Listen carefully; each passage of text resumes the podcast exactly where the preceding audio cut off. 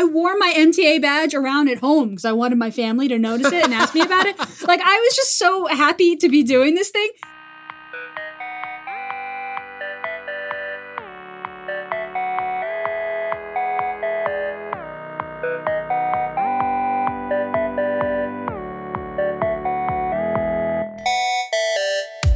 Paul.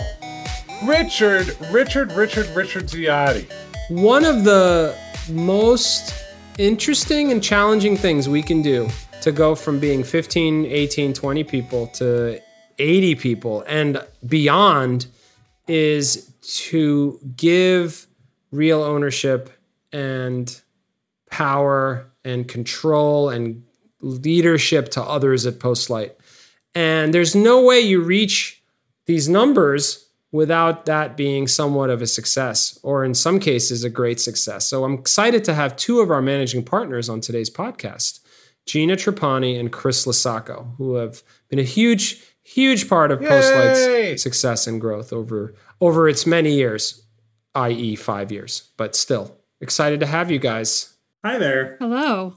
Chris and Gina. So first of all, if you've been listening to Rich and I, we've been talking a lot about this. We've been talking a lot about taking steps back, being more strategic, and other people running big things. And I don't think there is a better example of us actually getting it together and doing it, giving up authority, than the MTA, which, Rich, what did we do for the MTA? Well, actually, I don't want to tell. Here's what happened. There was an RFP process. We submitted a proposal. They said, we'd like you to do some work. And then it turns out that you couldn't do that work. I couldn't do that work. But Chris and Gina, who are here, got to do that work. Chris and Gina, what did you do? Well, Paul, I want to actually bring up something. I want to highlight the weaknesses of both Chris and Gina. Thanks, Rich. Great. Oh, wonderful. I mean, this can't just be a big love fest and just clapping for each other. No, I want to take a little bit of credit here because this is going to be all about Chris and Gina for the rest of the podcast. But I want to take credit for one thing. This was an incredibly important project for us. We're a New York-based firm. It's the MTA, biggest transit system in the world. We're incredibly excited about it, and its scale was big. And we were looking to see who was going to lead the effort. And I saw something very complimentary of having Chris and Gina partner up on it. And what you have with Chris is a world-class product thinker who literally, the people in the room shrink into little marshmallows when they're trying to make a case that he doesn't believe in about a product direction. It's actually great to watch, and it's a great thing. Let's be clear. It applies to you and me, too. It does. I've been a marshmallow many times in front of Chris LoSacco. You cannot convince Chris LoSacco that something is good until he has decided it is good. And this is a very rare skill. It's so true. Yeah, we're elaborate. It's horrible because you're like, Chris, what about... And that doesn't mean that Chris won't go in there, get the work done, take one for the team, whatever. But you can't make him believe no matter what you do. Now, I don't know about you, but I will believe. If you can actually get me, like, be like, Paul, and it's blah, blah, blah, and the business case, and blah, blah, blah. And I'll be like, well, I guess it needs to be purple. I guess that little monster needs to be there in the corner. You've reduced Chris to one component part. Now let me do it to Gina. Now, Gina's superpower is she is a great listener, a great relationship person, someone that will build those bridges, will really hear you out, really get to understand the pain you're kind of going through. Look, by the way, Gina is an engineer. Chris gets deeply involved. He's on our sales calls and is one of the best voices we can have on a sales. So I'm oversimplifying on purpose here. But boy, it was a powerful combination to have the two of them thinking about both quality and relationship at the MTA. We have done enough talking, Paul. And so I want to start this with a question. Same question for each of you, actually. How do you get going with something like this? This was a vast platform. State what it was, and then how do you get to work? Because I got to tell you, it felt good to land it, but I was happy I was out of the room because there was a lot of unknowns, right, that were still in place. Let me start by just describing what this thing was. And we have a case study live on our website, so people can go read that if they want. But, you know, it started with screens. Digital screens were showing up across the MTA network, and that meant installations in subway stations so that when you're waiting for the train, you can see, you know, messaging and advertisements. But it also meant screens on tracks for the suburban railroad stations. And it meant screens on buses. And eventually it will mean screens on train cars and subway cars. And so it was just, this is not just like 10 or 20 screens. This is tens of thousands of screens that are getting deployed across this network. And the MTA was unsure about how to deal with getting messaging to riders in a timely, efficient way across this vast network. They just didn't deal with it before. Right. So the tools were lacking in terms of broadcasting or narrowcasting to different screens across thousands of screens. That's right. And even the non-screen channels were very dumb. Like it was like, okay, we need to post to Twitter, make sure there's a box for Twitter. We need to post to the website, make sure there's a box for the website. And so literally the interfaces that we saw were, 8 text boxes next to each other, 8 text areas. And it was like, go nuts, communications person.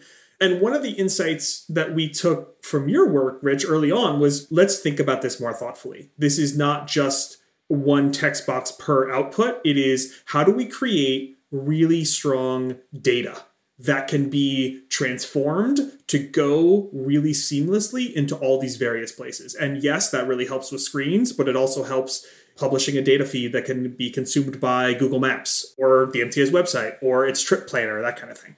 As a technologist, I sort of started to sort of sketch out the high level architectural approach to this before you guys came on. So it resonates for everyone on this podcast right now.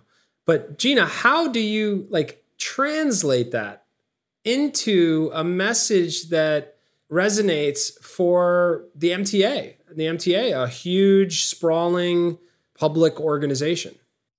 You look at every client engagement. I like to think of it in two parts, right? There's pre-kickoff and there's post-kickoff. Pre-kickoff, you're in sell mode. You're saying, hi, we're your partner. We can help you out. We've got technology and we can help you out. Mm-hmm. And Rich drove this mostly, and I got to attend some of the meetings. But I was there in the presentation when Rich said, we're going to create pure data and we're going to transform it on a pure channel basis. And it's going to be future-proofed and it's going to be clean and fast, et cetera. You're presenting a low fidelity vision for what you're doing to executives, right? But then they say, okay, yes, we want to do this. Let's go. And you have a contract and then you kick off. Now you're post kickoff and you're in a totally different mode, which is now we have to make this happen. And suddenly all the details of all the things and all the people and all the needs and all the opinions and all the old systems and all the workflows that everyone's so attached to, bubble to the surface. And you're just there's a moment of slight terror. When you're we have a profound, we're on the fulfillment side now and we've got to make this happen. So the way that you make this happen is just, to begin with, it's weeks. It was 6 weeks of conversations with getting to know everybody in the org, getting to know the nouns and the verbs. I started writing a dictionary that was hundreds of terms, just understanding. A lot of acronyms. So many acronyms, just understanding the landscape. How did you manage that glossary? Paul, you want to know the tool? It was a text document. I go to just a flat document. Okay. So we're glossing over this, but it's worth noting you didn't have one customer and their team. No, the MTA is made up of multiple agencies, right? There's subways, which is actually two systems that the MTA bought and put together, the letter trains and the number trains. There's buses, of which there are many kinds, local, express, select buses. Then there's Metro North, which is a railroad. And then there's LIRR, which is also a railroad. And then there's bridges and tunnels, which is a whole other thing. But there's many, many groups who all operate at different places inside the org. You've also got different kinds of personalities within those groups. You've got some people who are very ready to embrace new technology and say, God, it's been so painful how we're doing it right now. I can't wait to get to a better thing. Those people who are really engaged in those newer things. And then you've got people who are listen, I've been doing my process for 15 years and I know how I want it to go. And you can't. And I'm really good at it. Don't take away my X or Y because I've learned that this is the way to do it, even if it's so inefficient or so problematic on the rider side. There are just these learned behaviors that just get very ingrained. And so we had to, you know, early days, Gina and I and Jeremy Mack, J Mack, who's our head of engineering, he joined a lot of these conversations. We had a May, who was one of our directors of design. Like, we had to understand, you know, what these drivers were behind each of these groups, each of these people, and ultimately let it inform the early design decisions that were getting made about our platform. I was sort of once removed from this process as it evolved.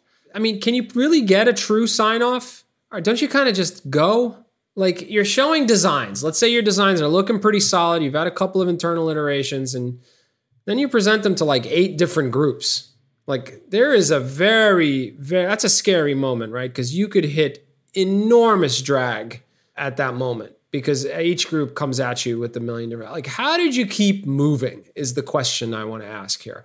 How did you keep the train, not, you know, to overuse a metaphor, but keep the train moving and on time to keep going? Because this was a project that had to ship, right, in the end. Like, we couldn't just peter out at some point. Our key stakeholder, the champion of the project on the MTA side, she set it up such that all the key stakeholders who were involved in reviews knew that this was a V1 that was going to ship early this year. And not all the features had to be there. And that was kind of understood. And she did a great job setting that expectation. So now, let's talk about that for a sec, because this is the great challenge of civic technology, right? Like, getting that buy-in is hard. And here are the things I'm hearing. Strong internal advocate, someone who said, you know, this is going to represent change. And that's okay. It also sounds like there was a lot of sequencing. That it was like, we got to talk to 16 people. We got to talk to 16 people. No surprises. What am I missing? What, you know, landing something that is going to change the way that hundreds of people work inside of an organization of this scale is always hard. Inside of a government organization, even harder.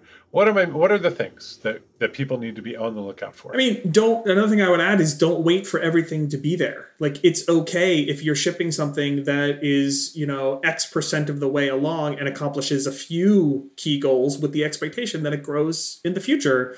A lot of projects we've seen that die on the vine is because you're waiting for it all to be in place before you ship. And we've talked about this before, like, you want to get something out sooner rather than later. And we definitely did that with this MTA project. Yeah. I mean, in addition to the strong advocate, we also had a group of users who were hungry and tech savvy and like ready for the next thing, right? They were in such pain and suffering that the new thing, like, they were ready to try the new thing. And so we had an appetite for a better solution. And we're also working with an organization who dig tunnels to run trains through them, which take billions of dollars and decades worth of time. So us giving them anything that worked, I mean, just being able to sign in with your MTA credentials, the fact that we got that to work in, you know, 20 to 30 days with all the back and forth with IT was kind of miraculous. So actually we were moving quite fast. And that just happened to be, you know, a circumstance of this particular client. I want to highlight something that just as an observation of seeing how you worked, Gina, on this effort. Every so often, Gina would come in and say, I haven't spoken to them in a while. I'm going to go see them. No agenda, no meeting, which, you know, has stalker-like qualities to it.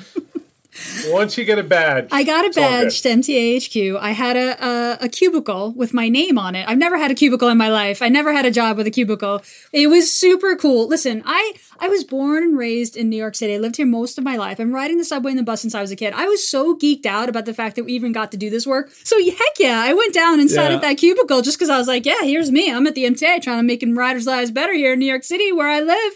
Like, I was just really happy about it. So I'm not going to lie. I had some personal feelings and investment in this particular one, even though I love all of our clients equally and with great amounts of passion.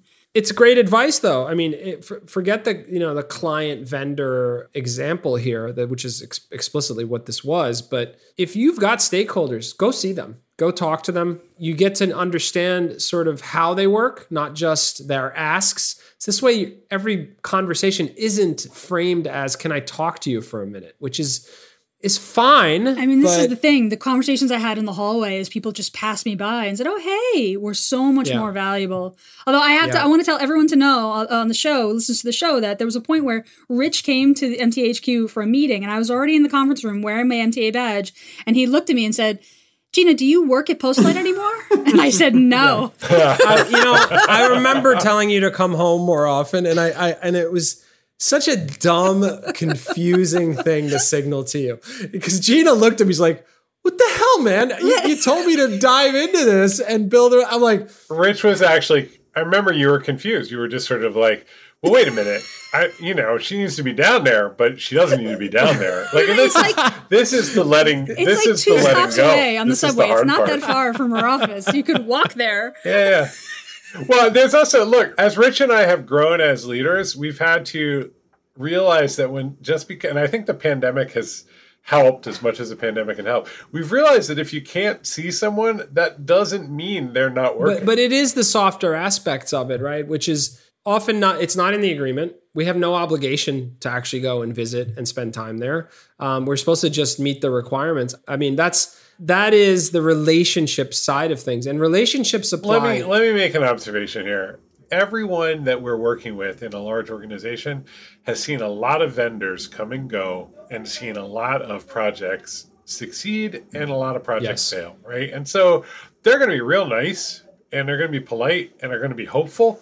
But they also aren't going to be shocked if it doesn't work out. So you got to actually show them that you have skin in the game as well to bring them closer to you. And that's just normal human behavior. I've been on the other side of that. You're just like, okay, let's see what we got here. And if what we got is somebody who is present and aware and says, I really want this to work, then they're going to come to more of the meetings, and they're going to pay more attention. They're going to be really focused, and they're going to be, and it's not like they weren't going to help you anyway. It's just like, boy, does that make it better for everybody and move things along faster if they know you're committed. Chris, tell me about, without getting into details, the conversation that was like, well, I also need this thing. We never went to the contract. When you go to the contract, I'm going to just speak now from a just relationship/legal perspective. When you're going to the contract, it's a bad scene. It means trust is broken down to some extent, and they're wielding the contract as a weapon. Many, many of our relationships never go to the contract, right? And you never want to go there. A lot of agencies, and I'm proud to say Postlight isn't one of them, go to the contract to add work. To add change. Oh, sorry, look, this is a really smart suggestion, but it's not what we committed to do. So we're going to send you a change order, right? So they go to the contract for that purpose.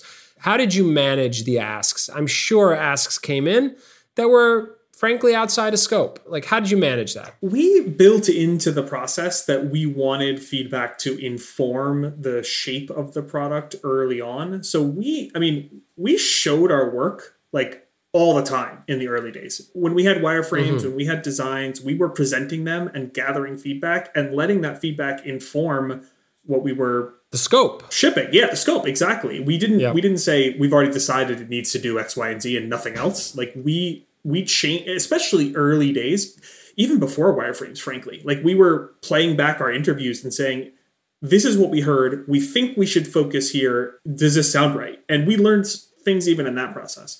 Then we also had, we had a phase 2 document that we were keeping track of the entire time we were working on phase 1. There were several things, many things that came up as part of those early discussions where we were like, listen, we really like this direction. We have to ship software. So we can't, fully tackle this in the first version. Maybe we'll do, a part of it in this other way, but we're going to think about this in phase 2. And there were a lot of things that we knew we couldn't get to, but we were going to think about in the future. It's worth noting, and this is a question for both of you. It's let's just tell the world. The messaging that goes out to Twitter, to social media, to emails, to those screens on the stations is powered by the platform that we built. Tell me about that day when you flipped the switch and it's like, here we go. It's all going to crumble down, come crashing down. Like, how was that day? And how did it go? Such a great day. It actually, it went pretty well. We went in confident. And full disclosure, we had some fallback plans in place so that if things had gone awry and emails weren't sending and the website was broke, like we knew we could fall back to other systems. But we had battle tested we had a beta period where we had users who were using it and it was hooked up to fake Twitter accounts and a fake email server and all that. So we had... You've simulated actual usage throughout. Bingo. So we were reasonably secure. I mean, for the screens, we actually did in-station tests where we had the screen manufacturer on the call saying, you know, in your operations portal, do you see the messages that we're posting? And then we confirmed visually. So we did a lot of dry runs before we actually went live, you know, in production to real riders. So look, one of the things that the MTA wants, right? They come to us, we're a smaller shop, we're in New York City, and we're known as being very tech forward. And you don't come to Postlight because you want to integrate with your giant enterprise resource planning system. Like that's somebody else's job. You come to us because you want to launch something new. And so they said, you know, what stack would you use? How would you do this? Which is always great, right? And at the same time, we know that what we land has to live in their world. Like, this is a big IT organization, and we have to be able to give them something that will run for 10, 15 years and make sense to them. So how do you both approach that problem? Where do you start? A couple thoughts. Because we knew we needed to ship fast, we did use modern tech, but we met with some of those IT stakeholders early on in the process to say, hey, here's what we're thinking. You know, we want to use Postgres as our database, and we want to have a GraphQL layer in front of it. And, you know, does this architectural approach seem sound and seem like something that can live a long life here at the MTA? And we got buy-in in those early stages that yes, this all makes sense. We tried to integrate with, you know, their existing technology choices, like where we could, right? So authentication uses their Active Directory setup, and we were hosted in their AWS account. So we weren't choosing, you know, out of left field that this is going to be an entirely new thing that we have to introduce. For the most part, we were trying to build off of what was there. Yeah, I mean, this is like always the balance, right? Because like we want to optimize for shipping quickly, right? But we also want this thing to be a success for the MTA in the long term. We had already sold them on the idea of an API-driven platform, so they had already kind of they had understood like we're going to produce a data feed and it's going to go to all these different places. So they understood the difference between, you know, data, you know, client and server, that separation. So that was a good start. But then it was like, okay, AWS is on the table. You have an AWS account. We can host there. That makes sense. Okay. And then when you choose a language, you think what developers are likely to be at the MTA in the long term. Let's build, you know, in that way. Let's use, you know, we use Postgres, which has been around forever, and it's SQL, you know, and you have to think through things like if, you know, MTA IT has to troubleshoot this thing in the middle of the night when we're all asleep, like where can they look? What does logging look like, et cetera? So you have to balance that long-term stability and maintenance, you know, low effort maintenance with short-term, you know, developer productivity and efficiency and top-tier senior developer talent being, you know, having good velocity and being able to move forward. Well, you know, but what's interesting here is that basically what we're finding is that if people have made the move to the cloud, you can ship modern stack software. Yeah. So, I mean, like the thing that unlocked this was, well, we're on AWS. Well, so are we. And then it turns out that everybody can kind of get going from there, which is important. Again, we're back to civic tech, right? Like you're bringing fast, rapid development time for much lower cost into a very large organization. That's a good thing to do. Like that just has a lot of merit. I mean, look, credit to the MTA also for, we've had other experiences with clients where software was almost wielded like religion, and it was very much like us negotiating with the decisions that were made internally. They really deferred to us here to a large extent in terms of some of the more forward-looking stuff that we leaned in on, and that's no doubt contributed to the success of the effort. Like we moved really fast for a project of this scale, and they gave us the room, the freedom to do it. I want to close this out with a question, or actually if there's advice you can share. You guys are moved on. You still pay attention to the MTA. The MTA is still a client, but there is leadership that you've nurtured within that effort. How are you able to do that and ship the code and meet your commitments? How did you put yourselves in a spot so that you could sort of duck into the shadows to some extent? It's kind of wonderful seeing, you know, you, Rich, had this vision that you sold to the MTA, or not sold, but like got buy-in from the MTA and brought me and Chris in on that. And there was a point where it's like, here's the team. Okay, and now watching them have to internalize, wait, what are we doing? And why are we doing this? And why is it important? And a lot of that is showing them, you know, laying out the rationale and the story for them, but also bringing the team in to meet the users and hear the stories of what, you know, what they have to do in order to get, you know, a tweet out, and the team really internalizing those problems and issues. I mean, you know, again, this was great work because we all here in New York City, and this is part of our daily experience commuting to the office. But also, there's just a great deal of empathy, I think, on the Postlight side. It didn't take long for everyone, not just the senior people, to really get that this was really important and interesting and challenging work that was going to make a big difference in, you know, people's lives. There was strong motivation there, right? I mean, throughout. And, you know, I think a piece of advice you can give to frontline product managers and lead designers and whatnot is, if you're interested in getting in on the conversation, let it be known. Because, you know, some people don't like that side of it. Some people excel and are very good at wrangling personalities and calming people down. If you've got that skill, it's rarely in a product management job description, calm people down. But boy, is it a skill. And if you've got, if you're good with navigating people and handling that stuff, let it be known. Because I assure you, the leaders and the stakeholders will leverage it. And I think, you know, for us at Postlight, we're small, right? So you can get exposure pretty quickly versus a very big team in a very big org where you're trying to get noticed.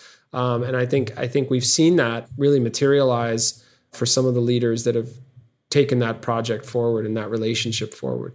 Absolutely. It's worth saying, too, this was a hard project technically. There was a lot of work. There was a lot to figure out. We were a little bit spoiled in terms of our client. Like, not that they weren't tough customers, but compared to a lot of very large organizations, boy, did they want us to succeed and go out of their way to help us. That's true. We had really good partners there. And I mean, let's advice to anybody who hires an agency or goes outside for an effort, trust your partner. It'll be increasing the likelihood of success if you do that. I also cannot emphasize enough the value of the advocate internally. Yes. An agency cannot just bolt onto an organization and figure it out. You need someone in there who can really sort of keep things on rails. It's huge.